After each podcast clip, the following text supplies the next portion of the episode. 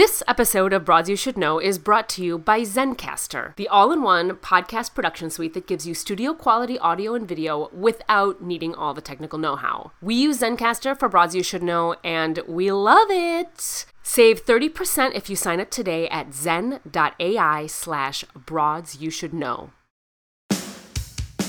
She was this gun toting, whiskey drinking broad. The super epic fucking broad. She was a pioneer in the industry. She's also so famous and so controversial. So controversial. So she's kind of a big fucking deal. Her story is so incredible. She belongs on this podcast because she's a broad you should know. Hello and welcome to Broads You Should Know, the podcast about amazing and noteworthy women from history. I'm Sarah Gorski, and I'm here with one of my favorite guests, whom you all know so well, Chloe Sky. Hello, it's me. It's been so long since we've had you here. We've missed you. Yeah, I've missed being here, but I've been obviously uh, editing, so I've been hearing everything and, and loving and listening. Chloe, what do you think about the fact that we actually have an ad now? Is it weird?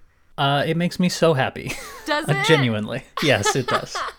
I'm like, oh, yay, the little podcast is growing up. And you've been using Zencastr because since since you've been editing with us, and actually, it's really freaking awesome. It's super convenient as an editor to just go in and download the file. Yeah, it makes it really easy. So anyone who is trying to record things from multiple locations with different users, definitely check it out. But today, Chloe, we're here for your episode, and I actually don't even know who you are bringing us today. Who are you bringing us? So I have brought a woman named Norma McCorvey. Have you have you heard Norma McCorvey.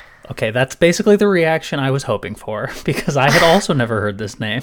I haven't either. I, I feel like Norma is kind of an old timey name, and I also feel like it's going to be something socially relevant because that's how you roll. That's my jam. That's how you roll these days. So wait, uh, okay. Well, I'll just let you take it away. What? Who is Norma? Norma McCorvey is probably best known as Jane Roe. Roe versus Wade. Yes, she is the titular. I fucking knew it, Chloe. I knew you were going to bring in something relevant today. Yes, you know it's on my mind. I went to a protest this past weekend, and I just it's important. And I was curious because you know I've I've been hearing about Roe v. Wade since high school, and I never actually knew anything about who Roe is. Right. So I was like, I'm gonna check that out. And this is a wild ride. Cause do you know anything about her, or basically you just know the the trial? no, I don't know anything about the original. I'm assuming she was the. Pl- is she the plaintiff? Is she Roe? She is Roe. But they gave her a different name for the actual suit. It's not. So Norma's her given name. Yes, Norma McCorvey is the name she was. Well, Norma's she was born with. McCorvey was her married name. But then, oh. yeah, to to respect her anonymity, so she wouldn't be inundated with death threats, she used the name Jane Roe as the plaintiff, and it was a class action suit. So Yes. she was just like, we just needed to have a, a name. I know there. nothing about the actual woman. I only know what Roe v. Wade did for women and what it's about not to do anymore because the Supreme Court is full of shit. And listeners, if you have not listened to my episode a couple weeks ago about the overturning of Roe versus Wade, it's a, a broadly speaking episode, and I talk much more in depth about that. So if you don't know what's going on with Roe v. Wade right now, you should definitely dial back and check that out first, or after this episode, after we learn about Norma. So. But Chloe, I can't wait to learn about Norma. This is a wild ride, so buckle your seatbelt. Oh my god. Okay, it's buckled. It's buckled. So she was born Norma Lee Nelson on September 22nd, 1947, in Simmesport, Louisiana. And she was a Jehovah's Witness. Really early on in life, they moved to Houston. And she had what is described by a lot of articles as a troubled childhood. Oh. When she was 10 years old, she ran away from home with a with a friend. She stole some money out of a gas station cash register and ran away with a female friend to Oklahoma City. And they somehow managed to rent a, a hotel room, uh, even though they're 10 years old. Two days later, a hotel maid walked in on them kissing. So Norma. Norma knew Norma knew very early that she liked the ladies. Okay. But so because uh, uh, because there was theft and homosexuality involved, Texas was not very kind to her. They declared her a ward of the state and sent her away to a Catholic boarding school for a year. And then she was in and out of the Gainesville State School for Girls, which was, uh, I looked it up and it's for delinquent girls. Because Catholicism solves everything. If you Exactly. if you can send them to the Catholics, they'll be That's right. you know how it is. Sarah gets it. Oh my goodness. But the thing is, they sent her to a private girls only school and she was in heaven. she, she loved it there. She's so like a modern Julie d'Aubigny so far, right? kind of kind of yeah and so every time the school would be like all right you're good you can go home she would get in trouble on purpose so that this they would send her back so she's in and out of this school constantly trying to go there. When she's 13 years old so after three years of this her father probably not because of her but for whatever reason walks out on the family uh, which is followed shortly by her parents divorce.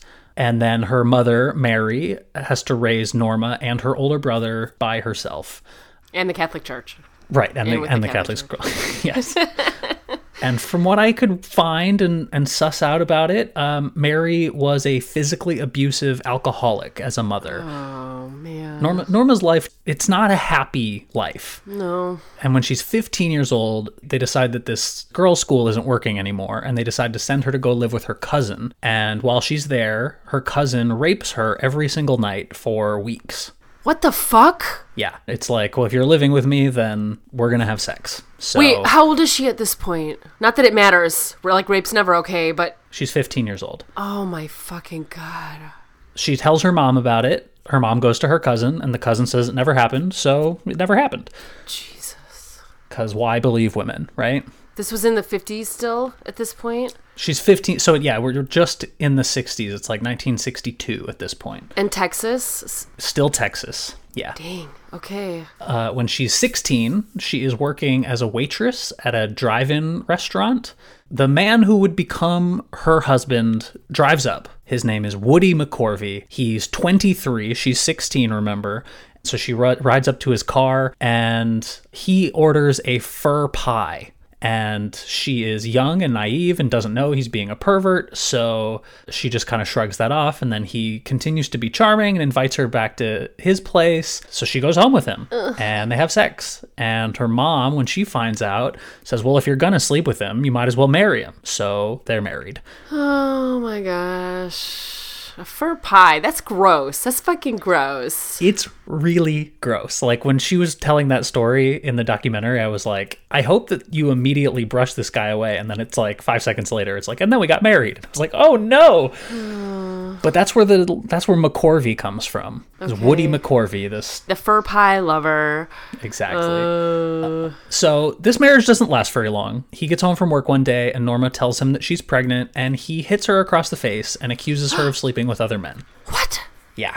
So he is also quite abusive. But she, you know, credit to her is like, you know what? I'm not going to live like this. And she kicks him out of the house.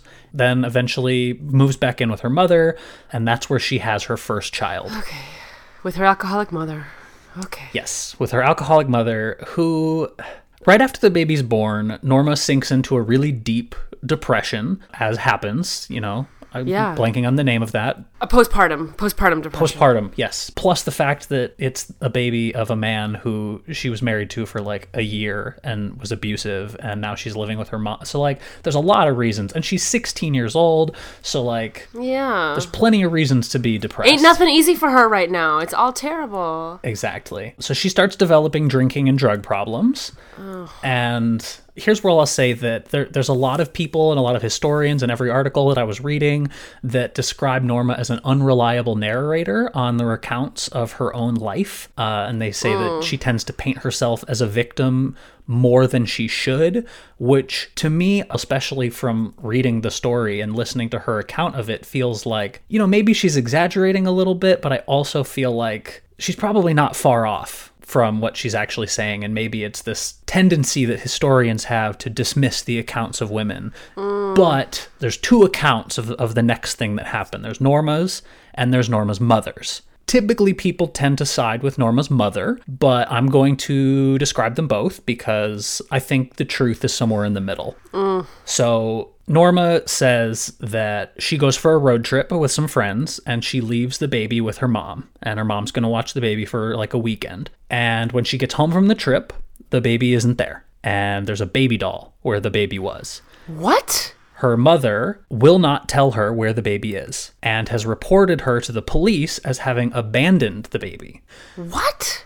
But she put a fucking baby doll? Oh my god. Yes, and so Norma's looking at like, like, tell me where my baby is, and her mom's like, "You're a mess. You doing alcohol and drugs, and you're a mess, and you you can't handle it, so you can't have the baby." Norma says that she's woken up in the middle of the night by her mother, and her mom hands her some papers and says, "This is insurance paperwork. You need to sign it," and she signs it and goes back to bed.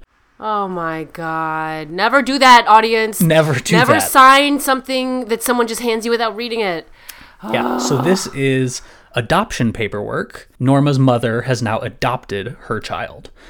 Norma's mother's account is that Norma and her had talked about it a bunch, and Norma said, Yes, you can adopt my baby, and willingly did this. Norma says there was no willing about it. Truth is somewhere in between, or maybe, you know, who knows. I mean, they're both alcoholics, right? They are both alcoholics. God, her mom sounds like not an awesome person. No, she sounds like a mess and abusive in more ways than I can even describe. That's horrific.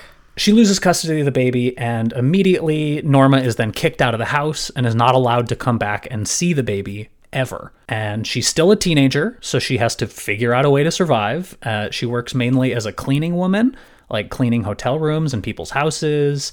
Even later on, like after she announces that she was Roe, like this is way later on, some of the stuff she does, she says in interviews is like, "Hey, if anybody's looking for a cleaning woman, I'm available." Like she's still like really down and out even throughout everything. Yeah, because she doesn't hasn't finished school. She hasn't. At this point, she's like dropped out, right? I, I didn't read anything about her finishing school, and she pretty much works as a cleaning woman and she volunteers at abortion clinics and stuff later on. So, like, she doesn't have a ton of income or and it says she's uneducated as part of the reason she was chosen to be the plaintiff or like the face of the trial. Like that's what the hmm. lawyers were looking for. It's like we need hmm. someone who's uneducated and who can't travel out of the state to procure an abortion.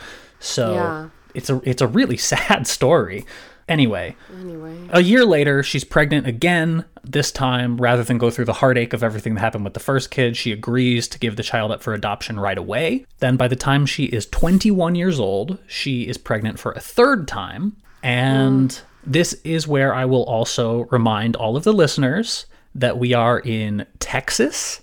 She's living in Dallas right now in mm. 1968. So just put yourself in that time and place and- so that this next part makes sense because it doesn't make sense today. Or does it? Or does it, actually? You'll see. All right, all right. Some friends inform her that if she wants to get an abortion, which is not legal in Texas, Texas will allow her to get the abortion if she claims to have been raped by a group of black men. Oh my god. So that's what she does. Wait, okay, so her friends told her that was that actually the tr- was that actually a law in Texas? It's not a law in Texas, but you know, you know how laws are in Texas. if uh, if if something is happening that we don't really like, maybe we'll let something slide. And if there's if it's the case of a, a bunch of black men who raped you and got you pregnant, then then maybe this one's okay to abort.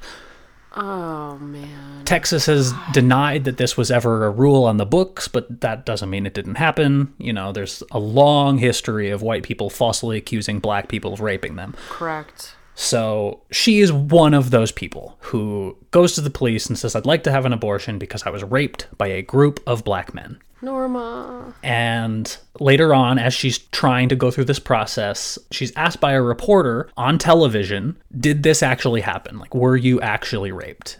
It shows this moment in the documentary, and it's this really heartbreaking moment. And her, she narrates over it, and she's like, in that moment, I just really felt like I had to tell the truth. Like I couldn't keep lying. And so she admits that she made the whole thing up. That immediately makes everyone completely question all of her judgment. All like, you made up a rape? Like, how dare you? And so her mm-hmm. abortion request is denied. And Wait, wait, she was being so this is before Roe the trial or the the suit or whatever that Roe versus Wade. So this is just like the news found out she was raped and then they interviewed her. Right. Well, this is the pregnancy that created the case, the Roe v. Wade case. Yeah. But it wasn't, it, took three years before it actually made it to the Supreme Court. And she Right. didn't come out publicly as being Roe until after the, the verdict. So Yeah. I don't know why she was being interviewed at the time, other than the fact that she was somebody who was probably at that time it was like local Dallas news reporters because Yeah. she was trying to get an abortion in Texas. I imagine that probably didn't happen super often, at least not publicly. Yeah. And because she was challenging it in the Texas courts first, that's probably why it circled back to her. But I'm not I'm not entirely clear on the details there. Yeah, interesting. Okay, okay, sorry, I keep interrupting. Keep going. No, it's all it's all I mean it's feel free because there's there's a lot of information. Yeah, it's a dense case. Yeah. And she has a lawyer at one point who's like trying to help her and then apparently in an unrelated incident he's murdered. So she has to find new lawyers.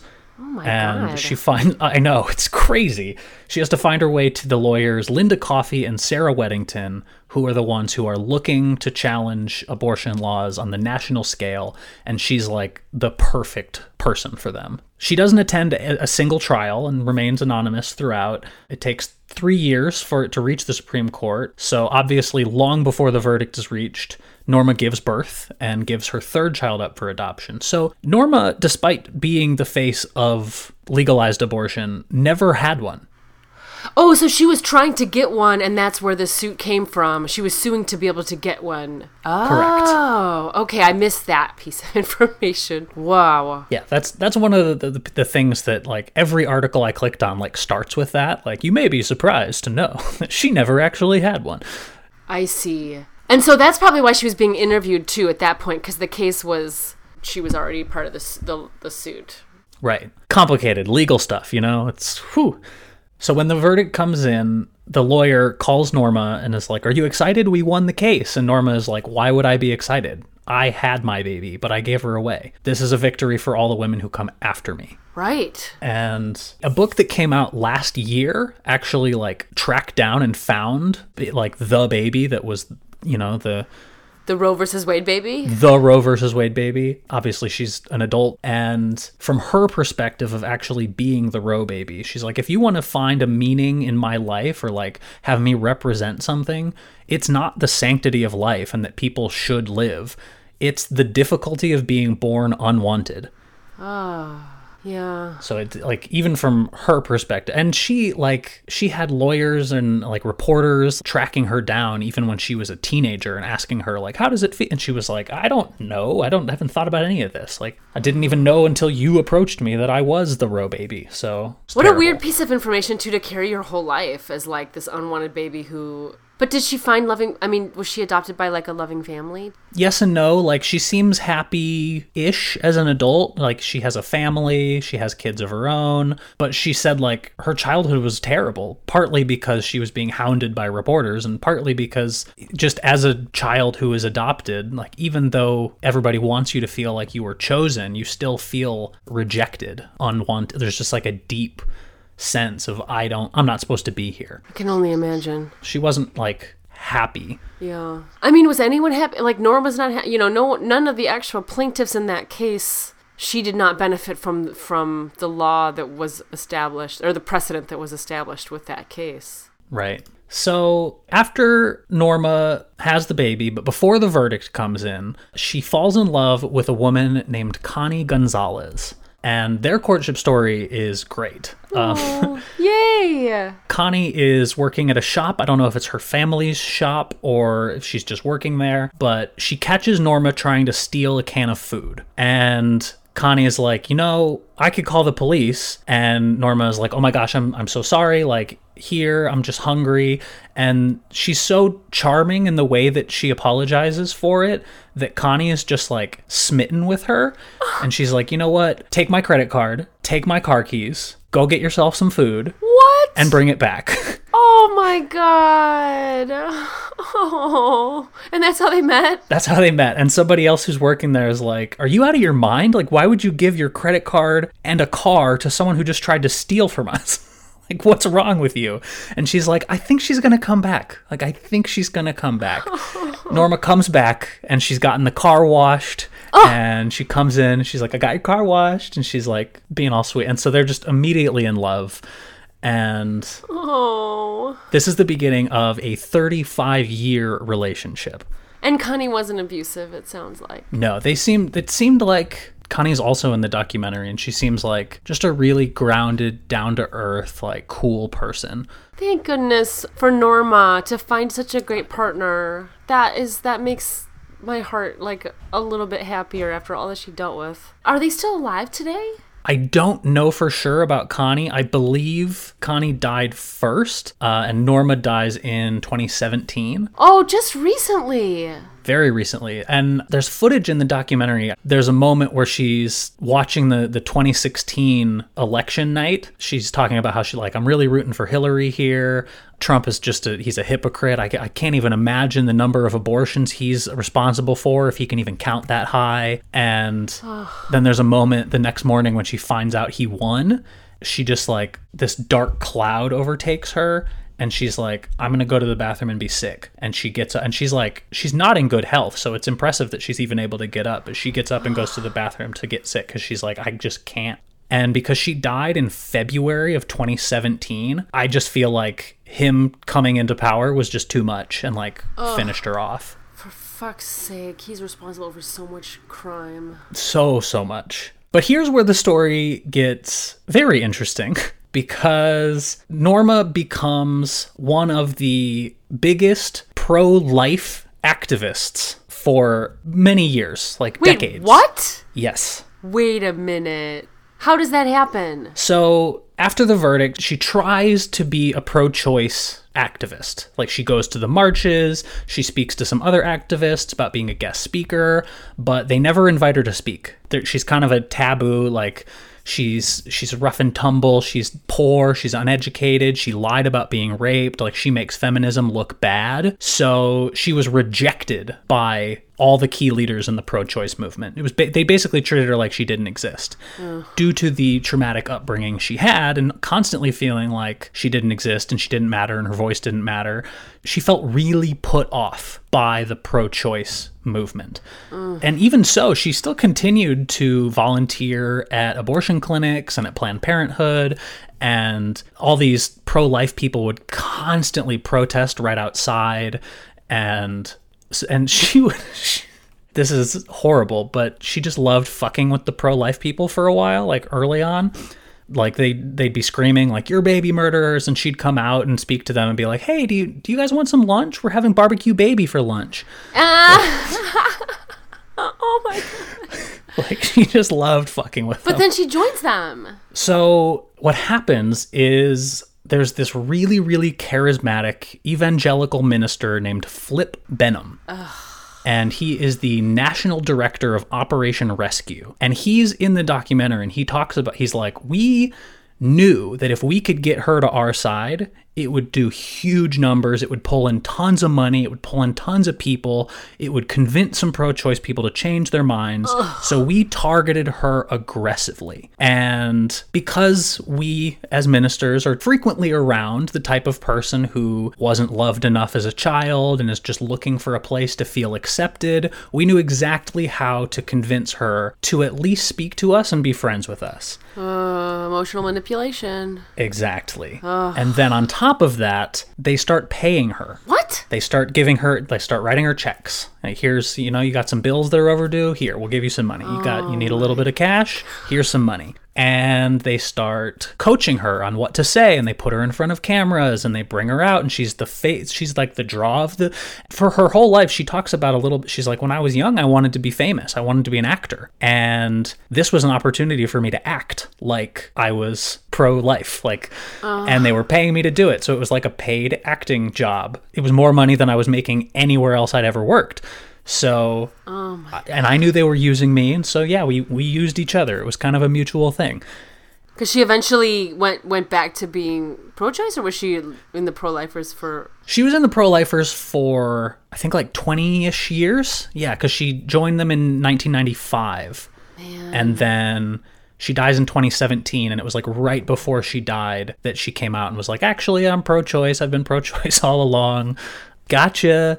Which is, it's heartbreaking because of because of who she is, the amount of damage that she was able to do in 22 years of pretending to be pro life, Yeah. like I it can't even be accounted for. But she was a poor, uneducated woman who needed to survive, and this was a group of people. She even said that like this group of people, despite the fact that I didn't necessarily agree with them, they made me feel loved. Like they made me feel the love I never got as a child, the love I never got from my parents, the love I I always wanted and was rejected by the the people I actually agree with. Like these are the only people who ever accepted me fully and completely and said that they forgave me for my crimes and my sins. That's unbelievable. And so she was just swept up in the whole thing. I mean, it makes sense. If someone who is looking for love and acceptance isn't receiving it from anyone, including the movement that she helped bolster with her lawsuit. Right. The interviews in the documentary with the people who were involved in the movement, who were like coaching her and recruiting her, are horrifying. The the level of malice to which they are utilizing their knowledge of who she is and what what she represents to so many people. It's reprehensible. So the and the other thing that happens, the even more heartbreaking part of this is that she converts to Catholicism to get her sins purged and if you are Catholic, it is very it's it's verboten to be a lesbian. Right. So this guy is constantly coming into the house with Norma and Connie and just like planting the seeds, letting them know like hey, this isn't okay, like the fact that you want to have sex with each other, like that's called lust. It's not actually possible to love someone of the same sex as yourself. It's not possible. God didn't make it possible. Like, if I just wanted to eat cinnamon buns every single day of my life, I could do that, but it's not good for me. And that's what this is. Like, you wanting to have sex with each other is just giving in to temptation. The fuck? They're like life partners, dude. Unfortunately, Norma buys into this belief. Oh no. They continue to live together and they continue to be platonic housemates, but all sexual, an- anything intimate, all of that goes out the window. And there's there's re- just the most heartbreaking footage of Connie, who's just like sometimes I just I just wonder what the hell I'm even doing here. Like I so baffled. Like she seems like she really buys into this, and and I support her and I love her. So I guess this is our life now. Oh my god, that's so heartbreaking. I don't know if I should watch this documentary. I th- it might like be too much for me. It might be. It's very informative, but it's very infuriating. Wait, is it on like Netflix or where is it? Uh, it's Hulu. It's on Hulu. It's called AKA Jane Doe. At the at the beginning of the documentary, she's like, "This is going to be my deathbed confessional," and that's the documentary is her, is when she comes out as being pro-choice and saying that the pro-lifers actually have been paying her.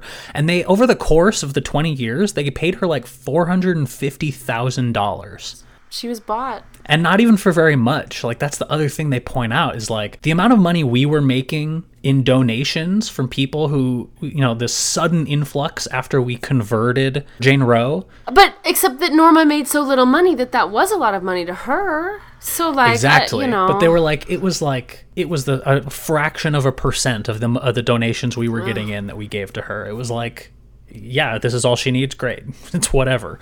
Oh my god. and she she says the the quote about knowing what they were doing is quote I was the big fish. I think it was a mutual thing. I took their money. They'd put me in front of the cameras and tell me what to say, and that's what I'd say. It was all an act. I did it well too. I'm a good actress. And then she says, you know, you know, if, if a young woman wants to have an abortion, that's no skin off my ass. That's why they call it choice. Except that she didn't actually advocate for Right. choice. Oh man. Right. Right. Man, So Chloe, it's- this episode has me feeling all sorts of feelings. Right? Oh. It's complicated, you know? It, the truth is always a lot more complicated than the history we learn. I mean, I get you know you can you can see like as if someone is is so desperate for for money and for love and attention, like getting that all those things from somebody w- makes you do and say things that you you know people make that decision all the time. I guess it's just like it's just heartbreaking to hear extra because it's her. Did her and Connie ever like re? So like uh, you said, she she um came back to her like pro pro choice, but did her and Connie ever kind of reconnect at that deeper level or no? So in in 2006, I think it was, Connie has a stroke and Norma abandons her. Norma leaves, moves out and never goes home to visit Connie again. Like I read a report or an article about Connie. Somebody went and visited her, a reporter who was like just wanting to know about their relationship and like what was Jane Roe really like. And she says like after my stroke like she never came back. Like she left a bunch of stuff here so there's you know little remnants and memories of her in every corner of this house. Like i think her mother's ashes or her grandmother's ashes are like still there. Man, it's rough it's really rough, and it like I'm like fighting this urge to like strongly dislike Norma, like as a person. Like I, Right. I'm like struggling with that. It like right now, like you can see it on my face. Listeners, Chloe's like looking at me, and I'm like, oh, she seems like like not a great person with the way she behaves. Even Yeah. though we can tell from her story that probably all that behavior is like learned from all of the trauma that she survived, and so yeah you can understand it and not condone it that's true. That's true. So that's where I'm at with it. It's just like this is clearly largely unacceptable behavior, and yet I fully understand. Like, if I were in your shoes, I can't say I wouldn't do many of the same things. Yeah, I mean, I think that that is, you know, at, at one point in all of our lives, we have to come to terms with like whether or not we can really stand up in the face of desperation, you know, and like what does desperation do to us, and what do we, what do we let it do to us, and how can we, and how can't we, and what, you know, uh, this is all very. I'm gonna be like thinking about this now for like, I feel like Right. for like weeks actually. Yeah, I was shocked when I read that she became like the face of the pro life movement. I was like, wait, what? I mean, it And makes then- sense that they pay, they paid her. Oh my god, how is that any different than like senators who take money from lobbyists and shit? It's like really not. It's not. It's not. different, and that behavior happens all the time. Yeah, But and and is I don't really care for any of those senators, like fucking Joe Manchin right. now, who voted no on codifying abortion laws. He's the reason that they did not. The Senate this week did not pass codified. So right, this is happening like today. That shit's still happening. Obviously. So infuriating. Oh man, Chloe, such a So yeah, sorry. Um, it's not what I thought I was gonna figure out or be presenting when I started looking into her. But the the more I got into the story, the more it was just like I have to do this. Like I can't. But you know what? If there's anything we learn on this podcast, it's that like there's no black or white. That there's lots of gray areas in all of these these happenings of things we talk about. And people can be heroes and villains at the same time, or they can be not heroes and still be abroad you should know. You know, like it's it's Yeah. you know, life's not so simple as it it's maybe once seemed to to a young Sarah Gorski. Everything was very simple and it was very black and white. And the more that I have learned about history and about all the things that have happened in the history of the world and are happening now, the more it's clear to me that there is no black or white. I feel like I've talked about this before on the podcast, but I'm a big lover of um, Brene Brown and her writing. It's, it has really kind of changed, I feel like, my life and the way that I interact with other people and view people. And, I, and one of the things that she says is that everybody is doing the best they can with what they have. So I listened to this story about Norma and I'm like, well, fuck, she didn't, she had such a shitty end of the stick. Yeah. I can totally see why she made that choice and why that choice felt like the right choice for her because it, it benefited her and it made her life and her situation Tolerable. better, more tolerable, whatever. And so, like, I can see that. And so I can see that and I can still dislike that she made that decision, you know? Yeah. Because, I mean, had she not joined the pro lifers, I can't say we wouldn't be in the boat we're in today, but to have the Jane Roe for 20 years speaking to these people and saying, I was wrong, abortion is wrong, that has to have emboldened all of the people behind the movement today. Yeah. I mean, I don't think that there's a singular, you know, I wouldn't put the onus of the entire situation on No, because those people existed before she did. Yeah, and I feel like there's far far more nefarious powers at play in terms of like stacking, you know, stacking the courts and all of the gerrymandering that has led to all of it. You know, there's a lot of different contributors to the current situation, but I'm actually like most sad for Connie. That like breaks my heart for Connie. I, d- I also feel the most sad for Connie. Connie is just like a, a bystander in this chaos, like just trying to be a, a supportive girlfriend, you know? Like, Yeah. and just gets again a, a very short end of the stick. But that's uh that's Norma McCorvey, the Jane Roe. What an important story in you know in U.S. history and women's rights history. And even though obviously it seems controversial, like I think it's important to know her story and to know all of it because it's really important to also see in everyday life like how people can be manipulated. You know, I think being aware of it allows us all to kind of fight that more in our day to day lives and help draw people back from the light and see the truth of the situation when someone's offering you something and what the exchange is for that. So thank you, Chloe. Oh my gosh, it's so glad having you back. Me, I think I can speak for all of our listeners when I say we fucking miss you every week. but me especially. Well, it's a pleasure to be here. Thanks for having me back. I'll come back as often as I can. To learn more about Norma McCorvey, see pictures of her and other stuff Chloe found during her research, click on over to broadsyoushouldknow.com. And while you're there, you can visit the About page and read more about Chloe. Her bio, photo, links to all her cool stuff is there. Hey, are you following Broads You Should Know on social yet? We're on Facebook and Instagram at Broads You Should Know and Twitter at BYSK Podcast. To suggest a broad, fill out the form on our website or email us at broadsyoushouldknow at gmail.com. Are you a fan of this podcast? If so, please help spread the word about us. Share your favorite episode with your friends and family and leave us a review on your podcasting platform. That really helps new listeners to find us. This episode of Broads You Should Know is brought to you by Zencastr, the all in one podcast production suite that gives you studio quality audio and video without needing all the technical know how. It records each of your guests locally and then it uploads the crystal clear audio and video right into the Zencastr suite so you have high quality raw materials to edit with. We use Zencastr at Broads You Should Know and we love it! Sign up now and you'll save 30% if you use our link. Just go to zen.ai slash broads you should know. That's Z-E-N dot AI slash broads you should know. Broads You Should Know is produced by me, Sarah Gorski, and edited by Chloe Sky, with original music by Darren Callahan. Finally, if you were intrigued by Norma's story, you might also be interested in some other broads that we've covered who have gained rights via lawsuits in the Supreme Court, including Mary Tape, Pauli Murray, Shannon Faulkner, and Suzan Harjo. See you next week for another Broad You Should Know.